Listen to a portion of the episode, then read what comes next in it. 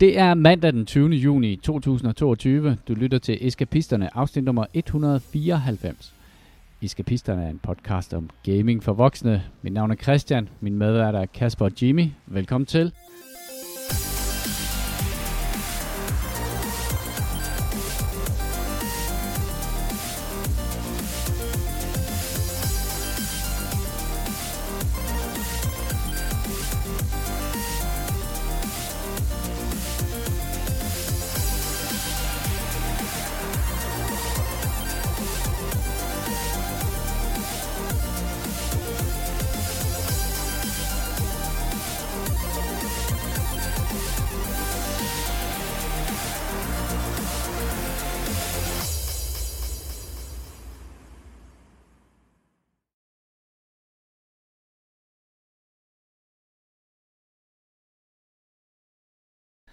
Jeg vil gerne tiltales Elden Lord, Kasper.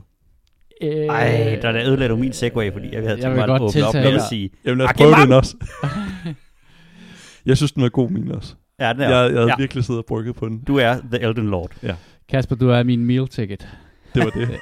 Og det var jo ikke, fordi der var kommet særlig meget pres på, udover Lea også var begyndt at presse på, for at jeg skulle gennemføre det. Det gik lige op for damerne her i huset, at invitationen til at komme ud og spise også gjaldt dem. Så blev de godt nok. Så var der interesse. Der blev tændt et lys dybt ind i øjnene på dem. Nu forestår der jo nogle forhandlinger, tænker jeg, om restauranten, og om vi snakker om 10 eller 20 flasker vin. Altså det er jo, jeg bemærker jo, at Jule han har løjet sig syg den dag, hvor at der skulle snakke om det. Sker årets nyhed. Ja, præcis. Så glemmer han ved sit fravær. Jeg noterede mig jo, fordi at Jule sagde, at inden jeg startede på New Game Plus, hvilket kommer til at ske, at jeg skulle, opsøge det der Haligtree der. Og så var jeg sådan, nu skal vi lige have afklaret det her. Har jeg gennemført spillet nu? Fordi jeg tænkte, at hvis han kom med et eller andet, du ved, en eller anden, du har ikke gennemført det, fordi du ikke har været hen og trykt på et eller andet, eller sådan noget. Det har du. Han skrev sådan, så helt sort på hvidt, den er godkendt, du har klaret spillet. Så det er out of the question nu. Og så vil jeg jo så også bare gerne minde ham om det, han sagde, da vi spillede... Jeg tænker, du skal gå tilbage, så skal du finde den bestemte podcast og pege på den, så skal jeg nok finde lydklippet og bare spille det. Problemet er, han har også, da vi spillede det der Madden spillede, Call of Cthulhu, der sagde han jo, at når jeg havde gennemført det, så spillede han ikke mere Elden Ring overhovedet. Og det er det klip, vi leder efter nu. Ja, men det eksisterer jo kun i folks hoveder, desværre. Jeg er irriteret over, det ikke er på bånd. Ja, så bliver det en mening mod mening. Ord mod ord. Men der tænker, at Anders han er jo nok svært overtalt lige nu, fordi han er jo inde i the web of spil med Jule. The web of lies. Ja. Ej, Jule han lagde sig syg her, hvor vi altså tænkte, at vi bare skulle hylde dig og have en lang og god snak om, hvordan det der restaurationsbesøg skulle foregå. Men den kan vi så vente med til næste podcast. Jeg glæder mig til det. Kasper, tillykke med det. Mange tak. Jeg synes fandme, det var godt gået. Og 85 timer og 20 minutter, og så er jeg ikke helt sikker på sekundangivelsen, fordi jeg lige gik noget tid, før jeg nåede hen til at trykke save game, så jeg kunne se spiltiden. Og jeg tænker, at grunden til, at han vil have hen til Haligtree, det er, fordi han forsøger at lave sådan en eller anden moralsk...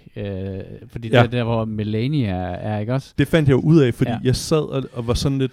Når jeg havde overvejet at gå hen til det område, fordi jeg gerne ville jo upgrade min mimic tier til level 10. Og den der ball bearing, hvor man kan få de sidste, den er derhenne. Og så sad jeg så en video med det, og det var virkelig besværligt at komme derhen til. Og så læser jeg så op efterfølgende på det der Haligtree der, hvor der står... Det er det mest nederen område i det i spillet. Og så sådan, nå, fuck dig. Og så hørte jeg så en en YouTube-video omkring the story of Let Me Solo Her, hvor at han så forklarer om hele det der Haligtree er sindssygt nederen, og så tænker jeg, okay, hvad er det med Melania at gøre? Og det er så endbossen i det. Så han prøvede at få mig hen til det, som er det allermest nederen, og så læste jeg jo sådan nogle artikler omkring... Jeg tror, det er, fordi han synes, du skal have den fulde oplevelse. Ja. Og det har jeg fået, synes jeg. Ja, men du har gennemført et FromSoft-spil. Ja, præcis. Det kan noget. Og så ved jeg jo, at han vil sidde og twitche, og jeg håber virkelig, at han twitcher, når han hører det, og syg.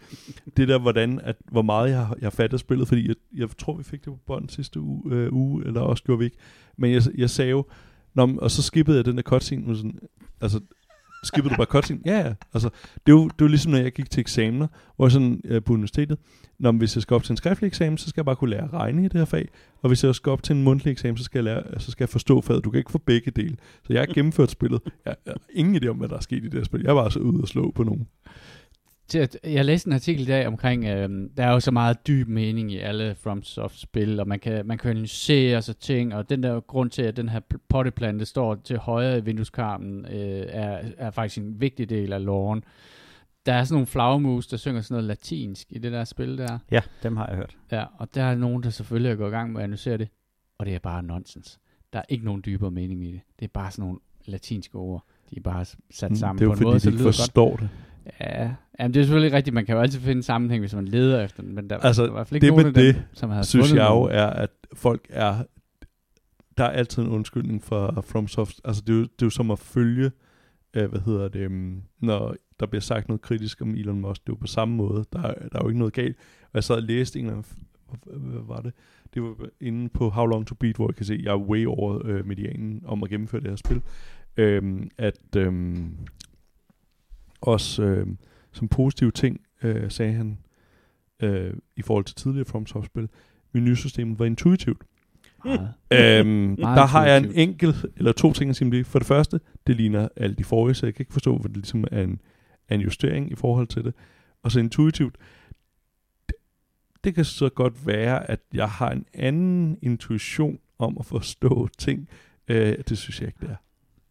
Du har bare ikke spillet den slags spil nok, fordi hvis du har spillet alle de andre, så har du en intuition om, at det her det er fuldstændig lige så ulogisk som alle de andre. Det er selvfølgelig rigtigt. Det er intuitionen, ja. Du kan gå med der. Og du kan jo nemt skifte udstyr undervejs i en kamp, for eksempel 19 tryk senere. Fordi det der med at have et armorsæt, eller have nogle makroer eller sådan noget, det vil være fuldstændig ruin the game. Kasper, når du så har gennemført det her spil nu, som du har... Ja. Hvad sidder du tilbage med som af grundfølelse? Er du glad, eller er du fortryder, at du har gjort det, eller er du bare glad, fordi du har vundet en middag? Er du sense of achievement? Altså det er vigtige... der en lille smule ild, der har sagt, jeg har gjort det? Det vigtige er jo, at jeg slog Jule, at han ikke fik ret. Det er det, jeg tager ud af det her. Alle har en motivation i livet. Ja, det synes jeg bare, vi skal blive ved. Nej, jeg synes, og det tror jeg også, jeg sagde sidst, at jeg kan virkelig se noget dybde i det her, men jeg synes, at det er pakket ind i noget, som ikke gør det særlig charmerende for mig. Altså, at spillet er så svært, men man kan sige, i modsætningen til andre FromSoft-spil, så er det mere åbent og gør det nemmere, man kan sige, at opleve historien. Men jeg prøvede mig ikke om fantasy. Det er en stor hindring for det her. Men jo, jeg er da... Er du stolt? Det skal du være. Ja, okay, så er jeg stolt. Men nej, altså på en måde, så synes jeg også, at de irriterede mig i boss fight, fordi at når man så lige pludselig virkede det, og jeg føler ikke, at jeg rigtig har fået styr på noget, det var bare, okay, nu var jeg heldig, nu lykkedes det. Altså jeg vil sige, det har jo været en glæde at følge din rejse fra sidelinjen, og se, hvordan du, nu kan jeg jo, fordi jeg har gennemført spillet 4 gange, så kan jeg jo sådan relativt huske den der rækkefølge af bosser, du skal igennem, så jeg ved så, når du har slået den, jamen så er det næste, der sker, det er det, og så kan jeg sådan sidde og glæde mig til, at du begynder at skrive ind på Messenger omkring, det er fuldstændig lærligt, det kan jeg ikke lade sig gøre, det er umuligt, han er for hurtigt, der er noget galt, spillet er dumt, lidt senere, haha, nemt, og så ved jeg, så kommer så du til næste, ja. Som er, det er de der Godskin Duo, fuldstændig urealistisk, hvordan er det nogensinde mening? Nevermind, Beastman, det er fucking urealistisk. Det har jo været en frygtelig dejlig rejse at være med på. Jeg synes faktisk, at hvad kan man sige, og der var det ikke fordi, at jeg følte, at jeg gjorde noget bedre, eller jeg lærte noget faktisk med alle de andre, men lige præcis med den sidste med Elden Beast og hvad det Rattergun før, den synes jeg var rigtig svær, fordi at nogle gange, når jeg spawnede ind på ham, så lavede han et attack, hvor jeg sådan... Vi skal huske at udtale alle ordene forkert, når jeg julelægger. Så sidder han og bider i dynen derhjemme. Rædderen, ja, præcis. Når han angreb, så lavede han nogle gange nogle attacks, hvor at jeg nærmest sådan instant death, altså hvor han lavede sådan 3 følgende attacks, hvor at, så må jeg starte forfra. Og så, jeg fik ham ret langt ned, eller fik ham faktisk at komme til Elden Beast, hvor de irriterede mig rigtig meget at have et melee build, fordi jeg synes fandme, det var svært at komme, fordi den hopper rundt på hele banen, og sådan.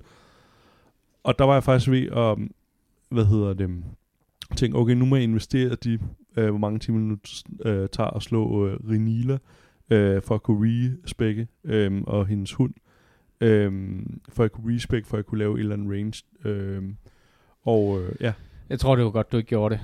Altså, der er så meget muscle memory i forhold til at spille de der spil. Jeg tror, det vil være frustrerende at skulle lære at spille en mage, når du har spillet så... Et altså, af problemerne er også, det er ligesom, hvis jeg bliver, når jeg bliver skudt med et eller andet nyt våben i Battlefield 42, så tænker jeg, skal jeg have det der, så skal jeg skyde det med det våben.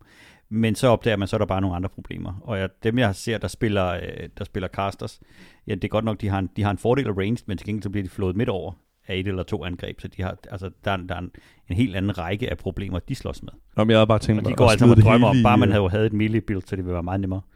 Jamen, jeg havde altså bare tænkt mig at smide hele i vigor, og hvad jeg nu skulle bruge i intelligence. Altså bare fuldstændig to søjler fordelt helt fuldstændig, ja. Jimmy, nu så har du slettet den nyhed, der hed Elden Ring 1.05 correction. Jamen, det er faktisk, jeg vil lige sige... at, okay, nu kan vi segway hen til nyhederne. Men jeg fik sagt sidste uge, at, med Elden Ring 1.05-patchen, at der virkede Birdfarm ikke. Og det var, fordi jeg havde fundet et helt perfekte sted at Birdfarm fra, som var sådan lige mellem to klipper, hvor at man var sikker på, at den virkede hver gang, hvor at den aldrig ramte det sted, hvor den stoppede. Det virker ikke længere for det sted. Birdfarm er faktisk blevet endnu nemmere. Man skal bare løbe direkte fra Side of Grace hen til klippekanten, og så kan man skyde den, og så virker det hver gang. Så den er faktisk ikke blevet udlagt. Det var en korrektion. Den er blevet repareret. Du har også påpeget en lytter, Morten, som også gerne vil sige. Så det var... Men nu er man så, efter jeg har slået Elden Beast, har jeg fået den der Golden Shower-sværd der fra Elden Beast. Og det er jo helt lærligt, fordi så, hvis man får den op på level 10, eller jeg tror faktisk, man kan løse med en 8, eller bare på første level, og så spamme den lidt, så dræber man alle de der sovende ting, der er lige ved siden af, og så får man sådan 60.000 runes hver gang. Undskyld, souls. XB'er. XB-bamser. Guller. Tak til Morten for at påpege, at Kasper har taget fejl. Det er jo altid en glæde. Yeah. Nu snakker vi jo om Starfield sidste gang. Jeg har ikke skrevet den her nyhed på, men har I lagt mærke til, at der i den seneste uge har været en del diskussion over, om der var procedurally generated content i Starfield eller ej? Ja. Og der var Todd Howard jo udgivet et interview, hvor ham som er director for Bethesda Games, og hvor han sagde sådan, jamen, han nuancerede ligesom debatten. Vi var jo ret enige om, at det var nok lidt svært at lave 1000 planeter, uden at der var en eller anden form for procedurally generated, altså hvor man lader en computer generere terrænet, eller på en eller anden måde gør det. Og det lavede han faktisk, han kan faktisk ret godt interview, jeg kan simpelthen ikke huske, hvad det var for et outlet, men hvor han ligesom snakkede om, at det der med at autogenerere terræn, var faktisk en teknik, man har brugt i mange år i computerspil, og så går man sådan ligesom, så går man det igennem bagefter, og ligesom retter nogle ting til, og sådan noget. Men det var... Det, som jeg synes var meget interessant, det var det der med, at man kan sige, der er en critical path i det der spil der, hvor at... du kan få... Han sagde faktisk, at hvis du gerne vil have den der gode Skyrim-oplevelse og så videre, så vil den, altså main questline, den vil være handcrafted. Den tur igennem det, så du kan få den oplevelse. Hvorimod, at, hvad kan man sige, alle de der sidequests og nok en... 200 planeterne... Det var meget ved at samle ressourcer, sagde de på de der autogenererede planeter, ikke? Ja. Det er en isplanet. Ja.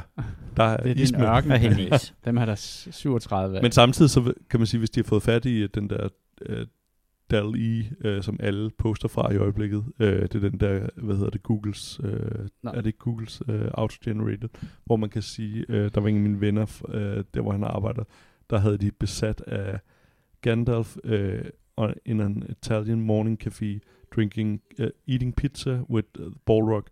Og så genererer den der kunstig intelligens, genererer nogle billeder ud fra det input. Så kan man sige, man er kommet også ret langt med det. Men det man skal ikke helt kæmpe af procedurally generated, alt efter hvad det er for en AI, der laver. Nej, præcis. Og det der måske også var vores pointe, vi måske ikke helt fik tydeligt igennem, som jeg også havde svaret, inde på vores Facebook-side, det var jo, at det der, som Christian også, eller Jule sagde, det der med at ride på flere heste, tit ikke går helt godt, men hvad kan man sige, hvis at der har været fokus på den, og hvad kan man sige, man bare har det andet i periferien, selvfølgelig kan det også lykkes, men altså, må håbe, at de fokuserer på det, de er gode til, eller en ting, eller også at de bare har gjort alting perfekt. Altså man kan jo sige, nogle studier kan jo gøre det, Rockstar er jo et eksempel på nogen, der altså Det er jo latterligt, hvad de laver i deres spil. De handcrafter jo alting, jo.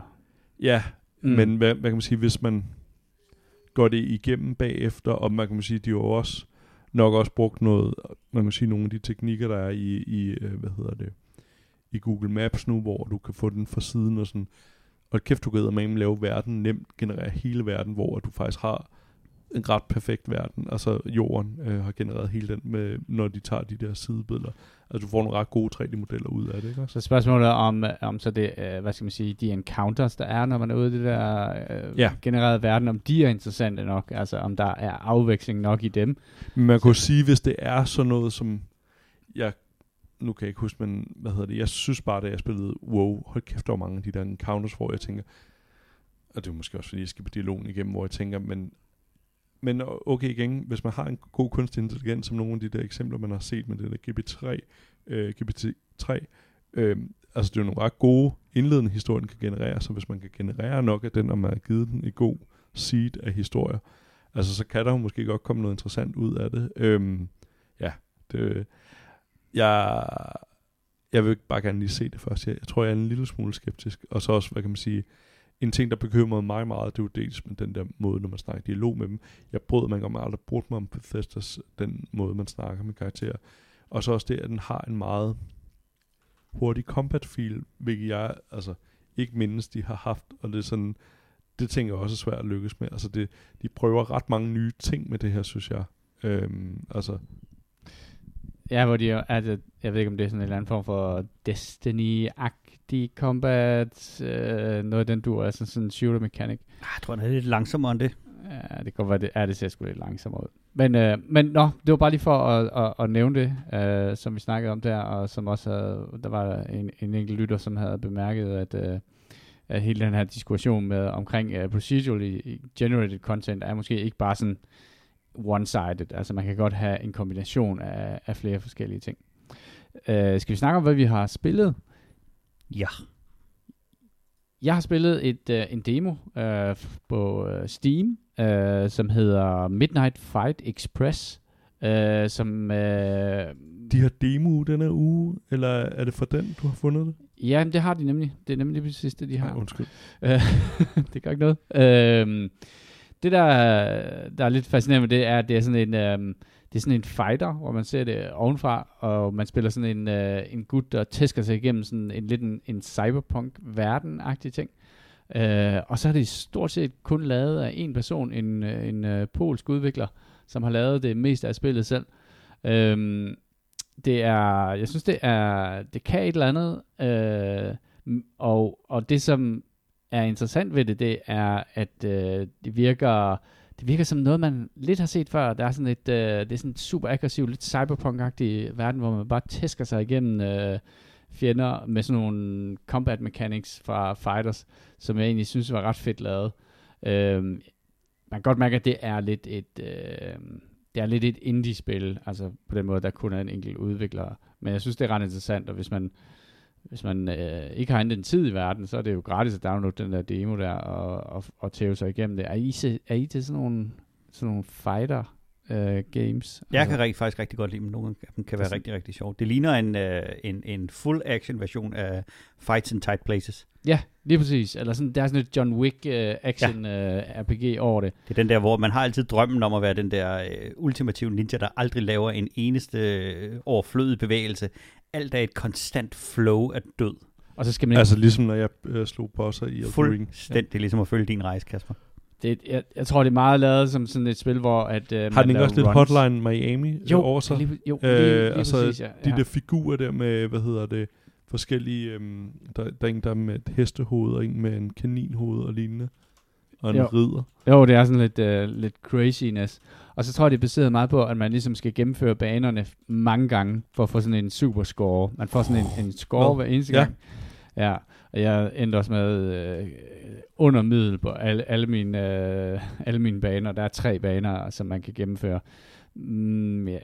Jeg vil sige, der er stadigvæk, det er jo early access og demo og sådan nogle ting, så ret mange ting, de kan forbedre på.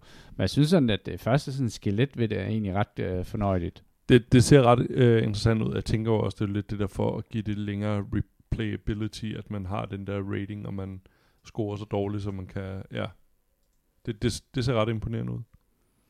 Det er jo en sindssygt god segue til det næste, som jeg har spillet, der hedder Neon White. Og det er, hvis der er nogen, der husker om, vi snakkede på et tidspunkt om et spil, der hedder Paradise Killer, som var sådan en ekstremt stiliseret, men meget anonym og firkantet verden. Der er historien i det her spil er, at man er dæmoner, som er hentet op fra helvede for at dræbe en dæmoninfestation i himlen. Det er en latterligste historie. Men man skal løbe igennem nogle baner, og så skal man gøre det så hurtigt som muligt, og hvis du gør det hurtigt nok, så får du en pokal. Den kan så være bronze, sølv, guld og ace, og så er der så nogle secrets, du kan samle op i banen. Også der er sådan en pakke, man kan finde i hver bane. Men det er basically et forsøg på at løbe igennem hver eneste bane hurtigt nok, til at man får den medalje, man synes, man fortjener. Og så kan man gå videre til den næste bane. Og det er lidt det samme som det der med, det foredrejer, du bare prøver igen og igen og igen. Og sådan er ligesom det bare, man har gennemført banen? Fordi jeg synes, det minder lidt om... Ja, fordi jeg er selv gået stå på nogle af Mario-spillene, hvor at man netop skal have nok, stjerner. Ja, et eller andet. Dur, hvor det sådan, når jeg skal gennemføre den her bane.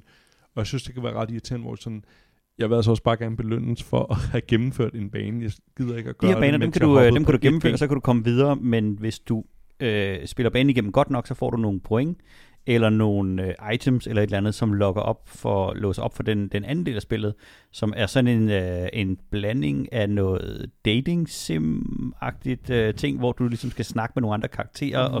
Venn-diagrammet for folk, der spiller sådan speedruns og dating-simulators.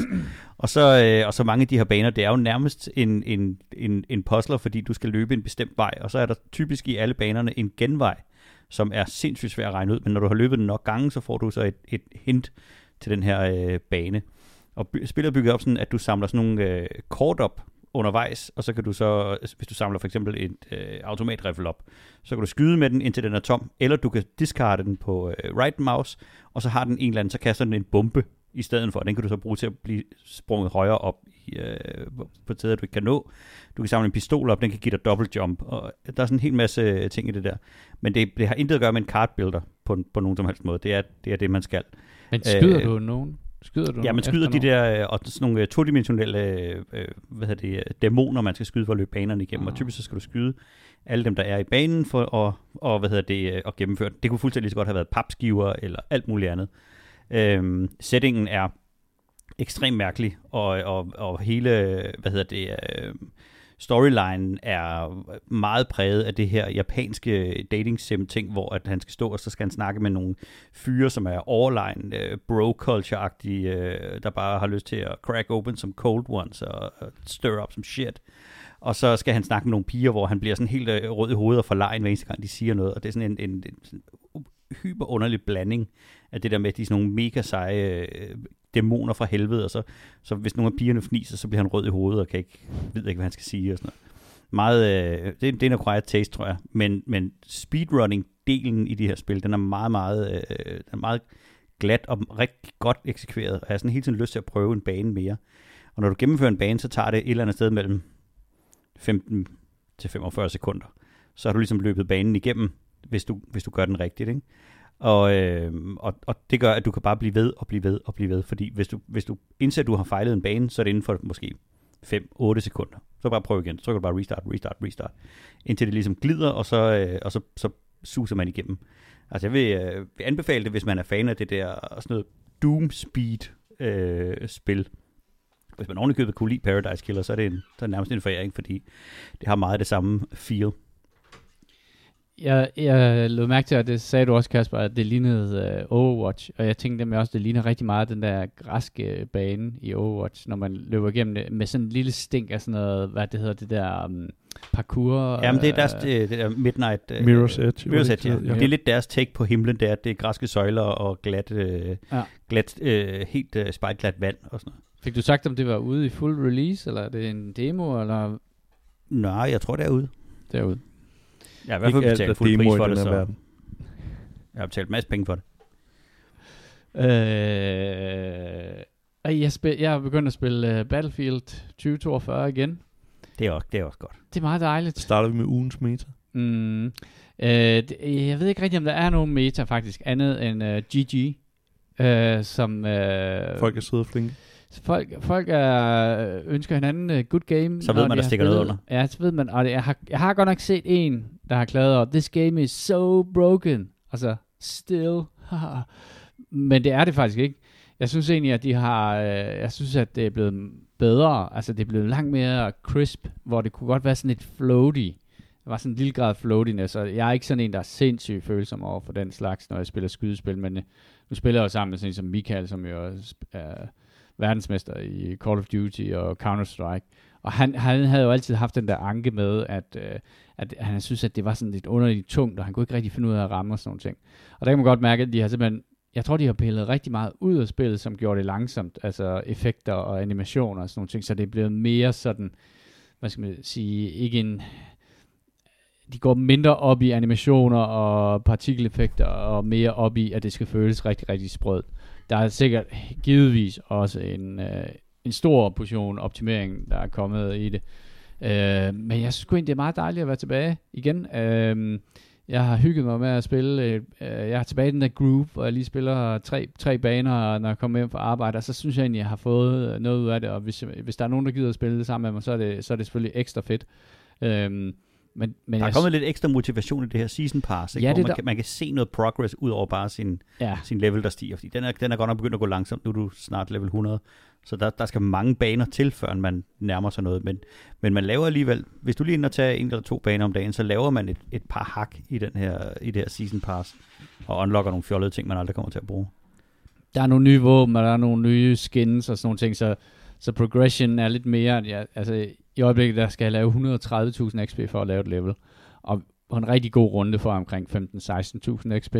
Og det tager alligevel en halv time at spille de der store baner igennem. Så man skal kunne lide action i det. Og så har de indført den her nye character Liz, som har sådan en, hvad skal man sige, sådan en remote-kontrolleret rocket launcher. Og, hun er sådan lidt anti-tank woman, og hun kan se kampvogne igennem bygninger og sådan nogle ting. Jeg synes, at de har fået en ny game director, ikke? Som ligesom skulle vende skibet. Og man kan sige, indtil videre er det jo ikke en kæmpe succes på den måde, men altså, de er gået fra at have cirka 2.000 concurrent spillere til omkring 9-10.000 concurrent spillere i peak hours, hvilket stadig ikke er særlig meget, men der er i hvert fald en retning, synes jeg. Jeg synes, det er dejligt at være tilbage til det. Jeg kan godt lide de der skydespil, og Battlefield har bare altid været mere interessant for mig end Call of Duty, fordi at man kan spille de her, det der hedder breakthrough, den mode der hedder breakthrough, hvor man skal tage 2 punkter, og så låser man op for 2 nye punkter, eller man skal forsvare de 2 punkter. Så der har den der, hvad skal man sige, Battlefield-progression, som jeg rigtig godt kan lide. I stedet for, at man bare løber rundt og leger capture the flag og jager hinanden i halen. Det kan man stadigvæk gøre. Jeg kunne godt tænke mig, at der kun er et enkelt nyt map, som desværre ikke rammer rotationen, særligt til de breakthrough. Jeg kunne godt tænke mig, at de lavede nogle nye maps. Det nye map, de har lavet, er meget, meget stort og meget kompliceret. Ja, det er meget kompliceret, ja. De har lavet nogle tilretninger til de gamle maps, som jeg er enig i. Kan man spille de nye maps, hvis man ikke har DLC'en? Det ved jeg ikke. Det tror jeg.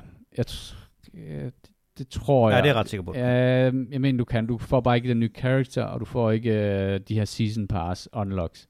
Men jeg tror, det der med at dele playerbasen op i A- og B-hold er en lektie, man har lært. Jeg mener heller ikke, at de gjorde det i Battlefield 5 eller 1 for den sags skyld. Jeg tror, der har man ligesom, den har man godt lugtet, fordi så splitter man i forvejen en meget lille playerbase. Ja, det er nemt, jeg tænker, hvis playerbasen var så lille, og så splitter den op på den måde. Ja, det ville være rimelig hul i hovedet. Jeg kan godt lide det. Jeg kan godt lide at være tilbage til det, og det, jeg kan mærke, at det er længe siden, jeg har spillet den shooter, så det er fedt at være. Men føles det bare som de gamle Battlefield? Man kan sige, det gør det jo til en vis grad. Altså, hvad var det hed, det der kom før Battlefield 1? Var det Battlefield Modern Warfare eller sådan et eller andet, den stil, som havde sådan, eller Battlefield 4, tror jeg det var. Det føles meget ligesom Battlefield 4, bare med sådan nogle hero classes i stedet for sådan nogle generic heavy gunner og medic og sådan noget. Ja. Og jeg ved ikke, altså den der satsning på, at alting skal være helte i stedet for, eller hvad skal man sige, name characters, er jo noget, som altså Rainbow Six Siege indførte jo i shooters, og det fungerede rigtig godt. Og der har været, og du ved, Overwatch har jo også taget den vej med, at det var sådan nogle hero characters, i stedet for sådan nogle generiske våbentyper, som man valgte. Jeg kan egentlig godt lide det, det er stadig lidt bizart, når man er tre, der spiller den samme karakter på samme hold, og man skal forsøge at foregive... Tre Darth Vaders på banen, ikke også? Ja. Og hele det andet hold er også den samme karakter. Ja, lige præcis, ja. Så det er lidt underligt. Altså, så skulle der have været 100 karakterer at vælge imellem, eller noget af den duer, ikke? Så man ligesom havde eller mere afvist. En række på den ene side, og en række på den anden side. Ja, altså der var nogen, der ikke kunne være på hold på andre. Ja, sådan et eller andet, det havde nok klædt det lidt, fordi det er sgu lidt underligt, det der med, at man ser sig selv løbe forbi en. Det er sådan, eller 100 er der selv løbe forbi. Ja, men altså, det er jo et computerspil. Man kigger mere på, hvad det er for nogle skills, de har, tror jeg, når man ser igennem, når man har spillet det længe nok, så altså, der er jo ikke nogen, der sidder og tænker på, at du spiller Liz, og jeg spiller Falk, og det betyder utrolig meget for mig, at jeg er unik. Jeg ved bare, at Falk er en medic, og Liz er en anti-tank-karakter. Så det kan godt være, det er sådan lidt overflødet. Men altså, de er meget flotte, de der karakterer der, man kan unlocke påklædning til dem, og så de ser seje ud og alt det der. De har fjernet de der helt vildt irriterende quips. De havde sådan en ting, når man havde spillet banen, så kom vinderholdet frem, og så sagde de et eller andet sådan virkelig irriterende. Det har de taget ud. Rigtig smartass, sådan 80'er film smartass kak. Ja, sådan, og det var bare ikke godt. Ej. Og de ramte alle sammen helt langt, vildt langt ved siden af at være sjove eller witty eller noget. Altså de var virkelig dumme. Dårlige. Det var virkelig dårlige. Så var de taget ud. Og det siger mig et eller andet om at spille der på vejen et godt sted hen eller et bedre sted hen.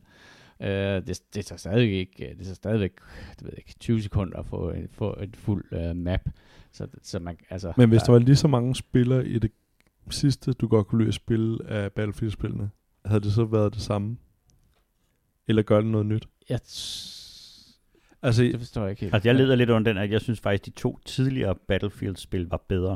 Jeg synes, Battlefield 1 var hands down bedre setting, bedre spil. Jeg synes, at Battlefield 5, den der 2. verdenskrig-setting, var et bedre spil, bedre aroma, bedre hele den verden, den foregik i, var bedre. Ja. Og så kan man så sige, om det her det er det nye Battlefield-spil, det er det, man spiller nu, og det spiller jeg, indtil der kommer et nyt. Men det er svært for mig at holde fast i det gamle.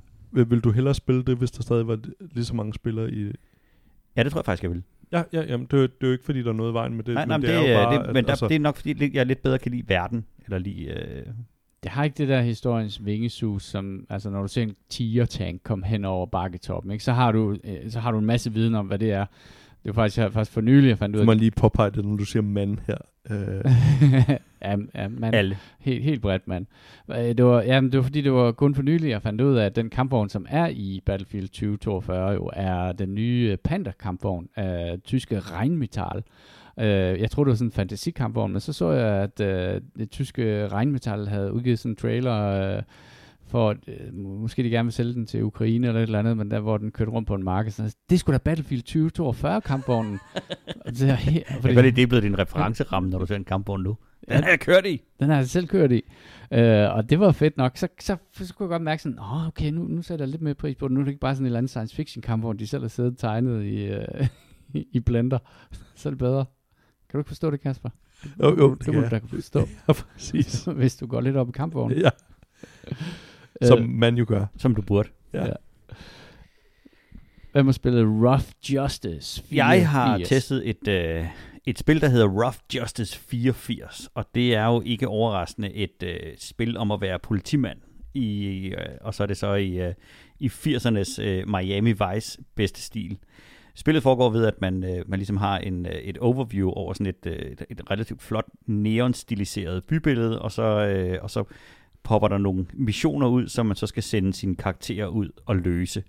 Og det er i en flot indpakning et resource management spil, hvor du skal sende dine karakterer. Det tager noget tid for karaktererne at komme hen til et sted, og så kan de bruge nogle forskellige point til at løse de her opgaver. Og det hele det koger sig ned til, at der bliver lavet nogle terningekast for dig. Og hvis man får 4, 5 og 6, så har du succeeded i din med den der opgave, du har, og så får du nogle penge, og hvis du taber, så mister du nogle penge. Så det bliver lige et spørgsmål om, at du skal have nok karakterer ud at køre, til de kan løse de her ting. Og nogle af dem, der skal du ligesom selv gøre noget, du skal sortere nogle papirer, eller du skal dirke en lås op, eller sådan nogle andre ting. Og nogle af dem, der skal du bare få de her terningkast til at lykkes, og så kan du lægge nogle modifiers på. Og din karakter har en vis antal moves, de ligesom kan, eller energi, inden du skal sende dem hjem, og så skal du så hyre dem forfra. Det er et spil, som er en alfa-demo, og jeg kan faktisk rigtig, rigtig godt lide interfacet. Jeg synes også, ideen er spændende, den der med at sidde og sende de her ting rundt. Det koger bare ned til, at jeg bryder mig meget, meget lidt om computergenererede terningekast. Det er en eller anden årsag, så siger det mig absolut ingenting. Jeg vil hellere have en noget som helst andet, som fortalte mig, at nu er der sket et eller andet, fordi at jeg har ingen fornemmelse af, at et terningekast på en computer er tilfældigt. Det ser sådan lidt brætspilsagtigt ud. Sådan det meget ligner nemlig rigtig meget noget, der har været et brætspil. Eller også er det en af de ting, som der er rigtig mange, der gør, det er, at de udvikler en app til et brætspil, og så får de folk til at playteste det helt sindssygt. Og så kan de jo så se, hvad vil så virke og ikke virke i brætspillet. Og det er tit folk, de tror, at appen den er udviklet bagefter, til, fordi ligesom for at cash ind på det, men ofte så gør man det omvendt. For det er meget, meget billigere at udvikle en app og sende den i rotation, og så på baggrund af den sige, okay, men så er det her gameplay. På den her måde, så balancerer vi det med de her, og så kan du få 20.000 og 100.000 playtestere på det, og så kan du sådan ligesom få så alle de der kinks ud, som er galt med det. Og det er lidt den feel, man har i det her spil. Det kunne godt være et super hyggeligt brætspil, hvor man sådan sidder og resource manager i det. Er det sådan et spil, hvor hvis man sidder og hører Beastie Boys Sabotage, det ville være fedt? Det vil være temaet til Miami Vice, vil også være okay. Rigtig, rigtig godt, ikke? Og man kommer ud og deler noget rough justice ud til de der forbandede forbrydere. Jeg vil sige, det minder om noget, jeg måske ville synes var rigtig skægt at spille med gutterne til en brætspilsaften. På computer, der bliver det en lille smule søgt, at man sidder og ikke flytter med sine brikker, men du ligesom sætter dem i gang, og så skal de så bevæge sig rundt, og så når du kommer ind, skal der kaste terninger.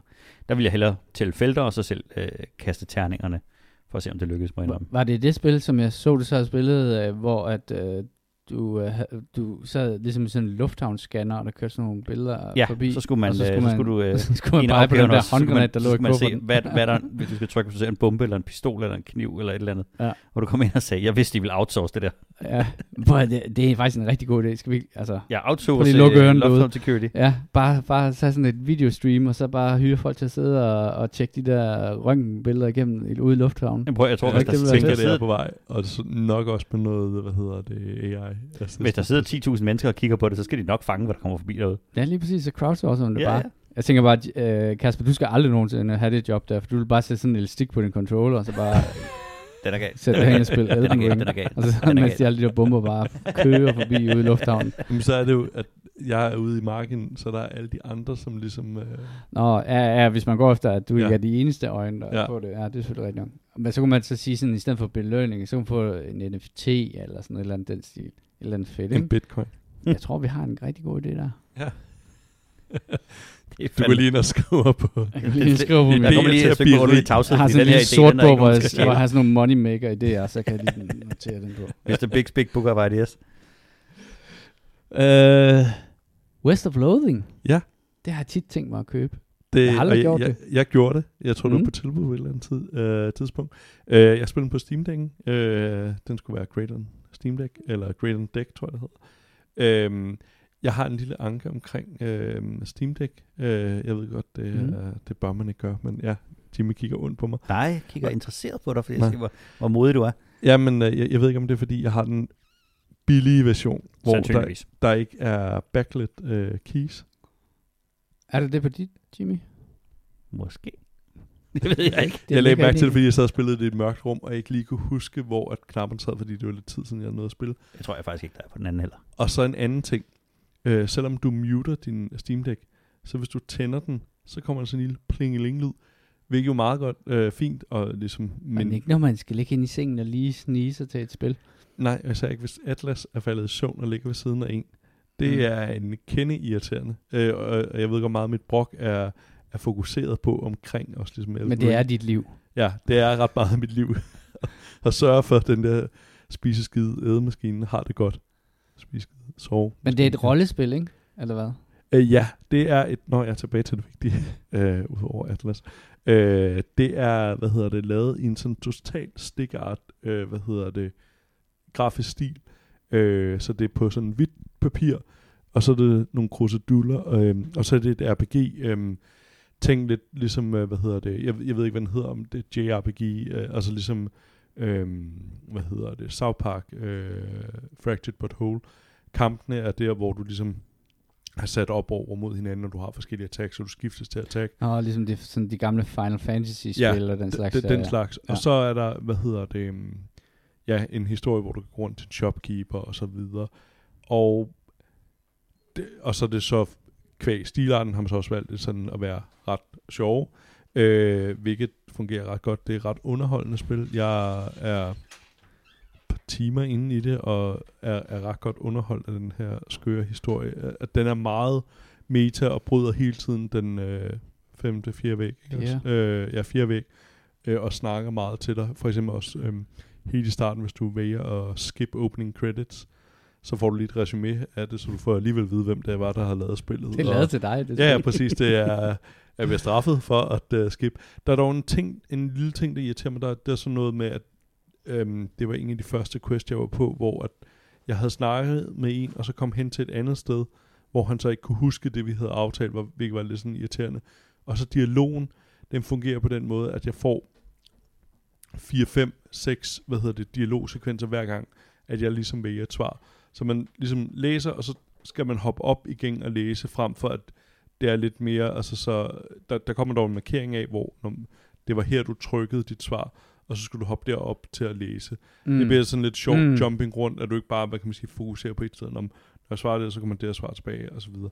Og det gør det for mig nemmere, måske at skifte dialogen, fordi sådan, nu kommer der lige for meget tekst, nu skal, hvem skal ud og slå på, ikke også? Men indtil videre er jeg ret godt underholdt af det her spil. Jeg tror, der ligger tager 7 timer, sådan det betyder så nok ud for, hvad min median er omkring det, at det er oppe på sådan 12 timer for mig, ikke også? Men der er også et andet spil, som har lidt sådan samme artstyle, sådan drawn, der har, hvad fanden hedder, Dungeoneering, Guild of Dungeoneering, eller sådan noget, stil, hvor det bare sådan alt er tegnet på sådan et, ligesom sådan et, hvad hedder de der blokke, hvor der er tern. Ja, linjerede papir. Ja, linjerede papir, eller sådan noget. Jeg kan godt lide ideen med det, altså jeg tænker, at det er sådan, man kan lave nogle rimelig store historier, uden at bruge særlig mange ressourcer på det. Jeg sidder bare lige og kigger på vores hund, som går amok med en havehandske her. Det ved jeg ikke, om det er godt. Altså jeg har jo spillet rigtig, rigtig meget det, der hedder Kingdom of Loathing, som er den spillet, der blev udgivet af de samme folk, Zach Johnson og et par andre. Det var helt tilbage i 2003. Og det er præcis samme idé. Jeg har ikke set West of Loathing. Jeg håber, de tegner en lille smule bedre, fordi det var rigtig grimt dengang. Men ideen med, at altså, det er vildt surrealistisk humor.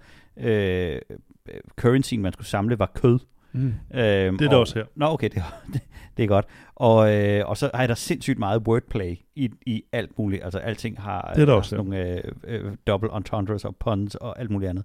Og det er en vildt fed humor, der ligger i spillet. Altså, den er meget, meget veludviklet. Og så er det er fedt, fordi det viser nemlig det der med, at hvis historien er god, så behøver det ikke køre på Unreal Engine. Altså, så er det faktisk skide sjovt at sidde og spille. Måske især, fordi det er så grimt og dårligt tegnet, og der er sådan en stikfigure med 2 pistoler og en cowboyhat. Så tænker man, så har han jo en cowboy. Det giver sig selv. Så der er en stor værdi i det her, og jeg vidste faktisk ikke, der var kommet en opfølger til det, men det skal jeg helt sikkert spille. Jeg spillede Kingdom of Loathing rigtig, rigtig meget. Det var et spil, der underholdt mig sindssygt godt.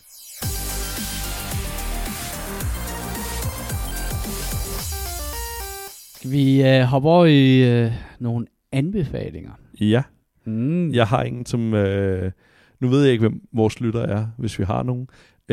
Men jeg tror ikke, det er umiddelbart lige deres dokumentar, men jeg vil bare lige fraråde at se den, medmindre man gerne vil have bekræftet noget. Jeg så den med konen, hun kunne meget godt lide Jennifer Lopez, en dokumentar på Netflix, der hedder Halftime. Der har været snakket en del om, fordi at åbenbart så var der en fring imellem hende og Shakira, som optrådte til Halftime showet i NFL for nogle år siden. Mellem din kone og Shakira? Nej, mellem Jennifer Lopez. Nå, det havde fandme været fedt, okay, hvis Elisabeth havde haft bøf med Shakira. Hendes hofter lyver heller ikke. Det er rigtigt. Nogle hofter, der tænker, jeg lyver. Nej, jeg har aldrig været sådan rigtig, sådan umiddelbart haft min Godt instinct om Jennifer Lopez er ikke sådan vanvittig god, og efter at have set den her dokumentar, så virker hun som en rigtig selvfed person. Hun sidder bagefter og skal evaluere hendes halftime show, så er det altid godt at sidde og høre på personen selv, altså en som er rigtig, rigtig, rigtig rig, og sidde og snakke om, hun er stadig Jenny from the Block, hvilket er lidt sjovt, det er jo ingen stor hit. Det er ikke hende, der er primært stemme på den sang, det er en anden backup-sanger, der ligesom er primært stemme på den sang. De fire andre sange, hun optræder med, eller tre andre, det er ikke nogen, hun selv har skrevet. Der er bare sådan en masse, hvor at jeg hører, hvad du siger, men du virker virkelig som, at altså, og fred være med det, og du gerne vil tjene nogle penge og så videre, men det virker bare ikke sindssygt ægte, det du siger, og så er der også om, fortæller om, hvor hård, kampen var, halftime show, det var første gang, der var 2 optrædende, og det var fordi, at de kunne ikke bare lade en latina. Det er jo et, hver gang hun skal sige latina, så skal hun lige sige det på den der måde, bare lige for at vise, hvor ægte hun er. Altså fuldstændig normal amerikansk, og så lige brød hun der med at sige det på det, for at vise, hvor ægte hun er. Og så siger de, så er der en eller anden manager, der siger, det er for dårligt første gang, der ligesom var, latinas, der skulle optræde til det, så havde de brug for 2 af dem, fordi det var bare ikke nok med en. Teknisk set er det rigtigt, fordi at de har omdøbt det til det, der headliner nu i halftime-showet, men de har før haft acts i, i NFL, og der har kun været 5 eller 7 gange, hvor der har været headliners, men før har de jo også haft halftime acts, hvor der også har været flere forskellige, optrædener af, og Janet Jackson har været med. Skal og du ikke ødelægge en god historie? Nej, det er bare en virkelig sådan en historie. Ja, jamen, altså, det er en ret sjov, dokumentar, fordi at Janet Jackson. Hvis man følger deres narrativ, og ikke, tjekker det efter, så har hun fandme haft en hård kamp, men hvis man gør det, og jeg har bare meget svært ved at have så stor sympati for en, som er så rig. Det giver mig faktisk rigtig meget lyst til at se det der. Ja, jamen, det er sådan halvhæt. Virkelig utiltalende mennesker. Ja, jamen, så se det. Hvis man gerne lige vil have fordret den der, så anbefaler også den veninde, at hvis du ligesom havde behov for lige at sådan, blive sådan lidt ond i sulet, så kan man godt se den, så bliver man glad. Hvis man har brug for at blive vred en aften. Shakira er rigtig flink. Shakira er faktisk rigtig, rigtig flink. Det er det, jeg sagde. Ja, hun virker bare skide sympatisk i den der, og så er der bare Jennifer Lopez, som bare ikke virker. Og det fede er, når man sidder og ser den, så virker det ikke som, at de har forsøgt at udstille hende eller noget. Det virker som, at alle bare synes, hun er mega fed. Ja. Og det er ret fascinerende at sidde og se, hvor man sidder sådan, kejserens nye klæder-agtigt sådan, er der ingen, der ser det her? Eller, altså, det er ret fascinerende. Jeg er så ender med at blive en halv anbefaling på en eller anden måde. Kommer an på, hvad man ligesom er ude efter, når man skal underholdes. Jeg har lige kommet i tanke om noget, jeg vil anbefale. Det er, at jeg har lige købt Dragons Dogma på Steam til $5 eller 4,99 under $5. Og det er jo en pris, som er så lav, at man godt kan tillade sig at købe det og bare lade det ligge i sin Steam-kirkegård, uden at nogensinde installere det. Men det er fordi, at det er et spil, som jeg har hørt skulle være en gigantisk moderne klassiker, som ikke så mange mennesker har spillet. Og det er bare fordi det udløber i morgen det der, eller i overmorgen tror jeg det der tilbud der, så hvis man nogensinde har været inde og surfe omkring Dragon's Dogma og hvad det er det spil det kan, det er jo sådan en japansk take på et vestligt rollespils fantasy verden med alle de mærkelige misforståelser og sådan noget som der sker når mennesker fra en ikke-vestlig kultur skal kigge ind i den der kasse, der hedder vestlig kultur, og så sige sådan, okay, nu, altså lidt ligesom hvis jeg skulle, måske ikke mig, men hvis vi heroppe i Vesten skulle lave en samurai-film, hvordan den så ville komme til at se ud, så tænker man straks, så skal jeg have Tom Cruise til at spille ham der, den seje samurai. Det glæder mig til at spille, og bare lige for at sige, at det er tilbud, der løber ud lige om lidt, så køb det nu. 2012 spil, ikke? Og det er fordi, der kommer en toer. Ja, jeg læste også, at det faktisk er oppe på, det har flere concurrent spillere på Steam end Battlefield 2042, det er 12 år gammelt spil.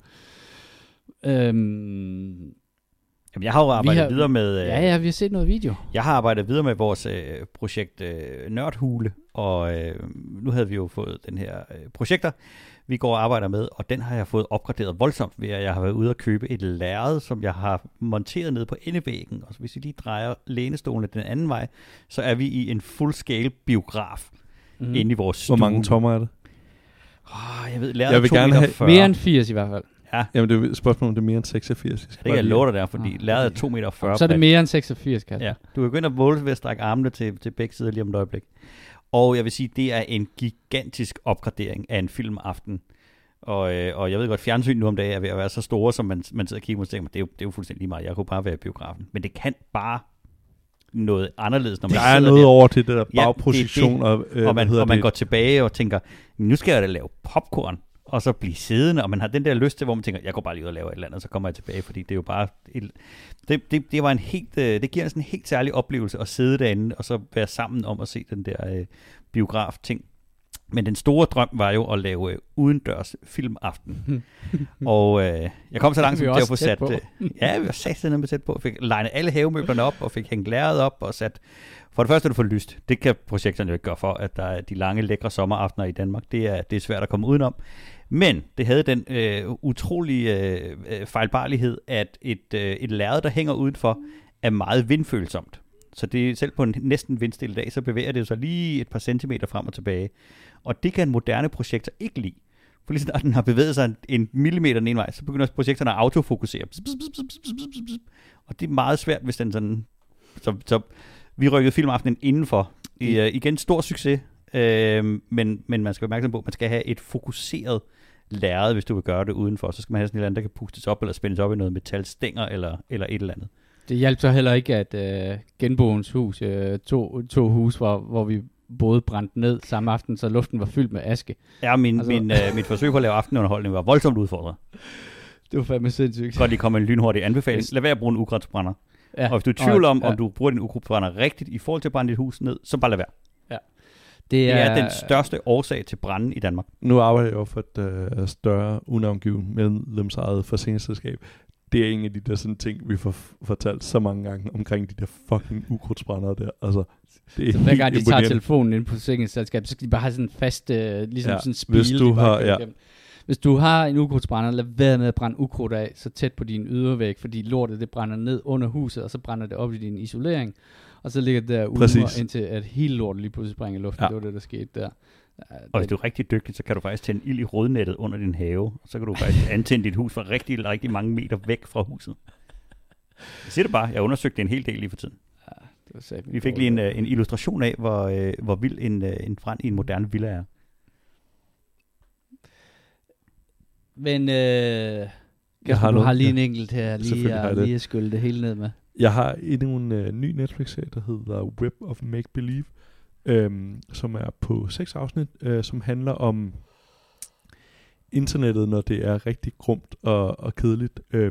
Den første afsnit handler om swatting, altså som er det at ringe fra et fake nummer og så sige, jeg står her med en pistol og er ved at skyde 15 mennesker eller sådan noget, eller jeg har gemt og jeg bombe, bor ført på den her adresse. Ja, og så sender man den ud, som var et fænomen, som er typisk inden for gaming, hvor hvis man lige har tabt en kamp om for eksempel en $1,5, så bruger man lige det, og så swatter man lige et andet hus. Så, og mange af dem nød det jo især, fordi der er jo livestream af den, så sender man den lige ud til den pågældende, man sidder og livestreamer, så kan man se politiet komme ind. Og der er jo selvfølgelig nogen, der er døde af det, fordi at... og det, ikke det, overraskende. Det, ja, præcis. Det der, når der kommer et SWAT-team ind, som er pænt tændt, og tror, der sker det her, så skal der ikke mange misforståelser til, at der bliver trykket på en aftrækker. Det er det ene afsnit. Så var der et andet afsnit, som handlede om... hvad fanden var det, han hedder? Seth Rich, tror jeg, det var. En medarbejder for det demokratiske parti i USA, som bliver myrdet op til 2016, præsidentvalget. Og der viser nettet sig fra en rigtig, ligesom den der Crypto Kings side, hvordan det ligesom spinder historier op og hjulpet godt på vej af Fox News, som også selvfølgelig bare bringer en masse, udokumenterede påstande med, som den nu ufejlbarlige sandhed, og det selvfølgelig er veldokumenteret. Det er rigtig, rigtig grumt, men også samtidig interessant, også netop giver det der blik omkring, altså være skeptisk omkring det, man siger, jeg siger ikke, at du skal være konspirationsagtig, men det der med, at når der bliver sagt noget, altså extraordinary claims, desire extraordinary evidence, altså det der med at lade være med, og tit også som i det her, så er også der var den en anden jeg anbefalede omkring en mor på et hotel, hvor at den er også rigtig god, ja. Hvor det handler om det der med at typisk er det jo den mest simple forklaring, altså også om ravkniv, det der med at det kan godt være der er en eller anden fuldstændig eksorbitant forklaring på det, men tit er det jo bare et hvad hedder det, om det her ham der blev myrdet, et røveri der er gået galt, og så tilfældigvis så er det blevet optaget, er det ikke blevet fanget af et overvågningskamera en gang imellem, så gør hvad hedder det folk der begår sådan noget, så er de jo hvad kan man sige heldige at ikke blive snuppet, og det er jo det der tit er forklaring på. Der er altså også nogle afsnit om en eller anden der bærer talerør for nazisme og sådan noget, men rigtig rigtig interessant dokumentarserie, og også man kan sige hvor kan jeg se den? På Netflix kan du se den. Den ligger som en af de mest streamede i øjeblikket, tror jeg. Det var det jeg. Det var også meget, Kasper. Ja, især i forhold til jeg Elden Lord. Det er du. Du vil altid være min Elden Lord. Ja. Din gamle herremand. Husk at du kan finde os på eskapisterne.dk og alle de andre steder, man finder sine podcast, og du kan skrive til os, og det kan du gøre på vores Gmail, det er eskapistpodcast@gmail.com med forslag til spil. Jeg kom faktisk ikke til at snakke ind over det sidste, du havde introen. Denne udgave af Eskapisterne. Hvis du synes, at podcasten er god, så del den endelig med dine venner på vegne af Kasper, Jimmy og mig selv. Tak fordi I lyttede med.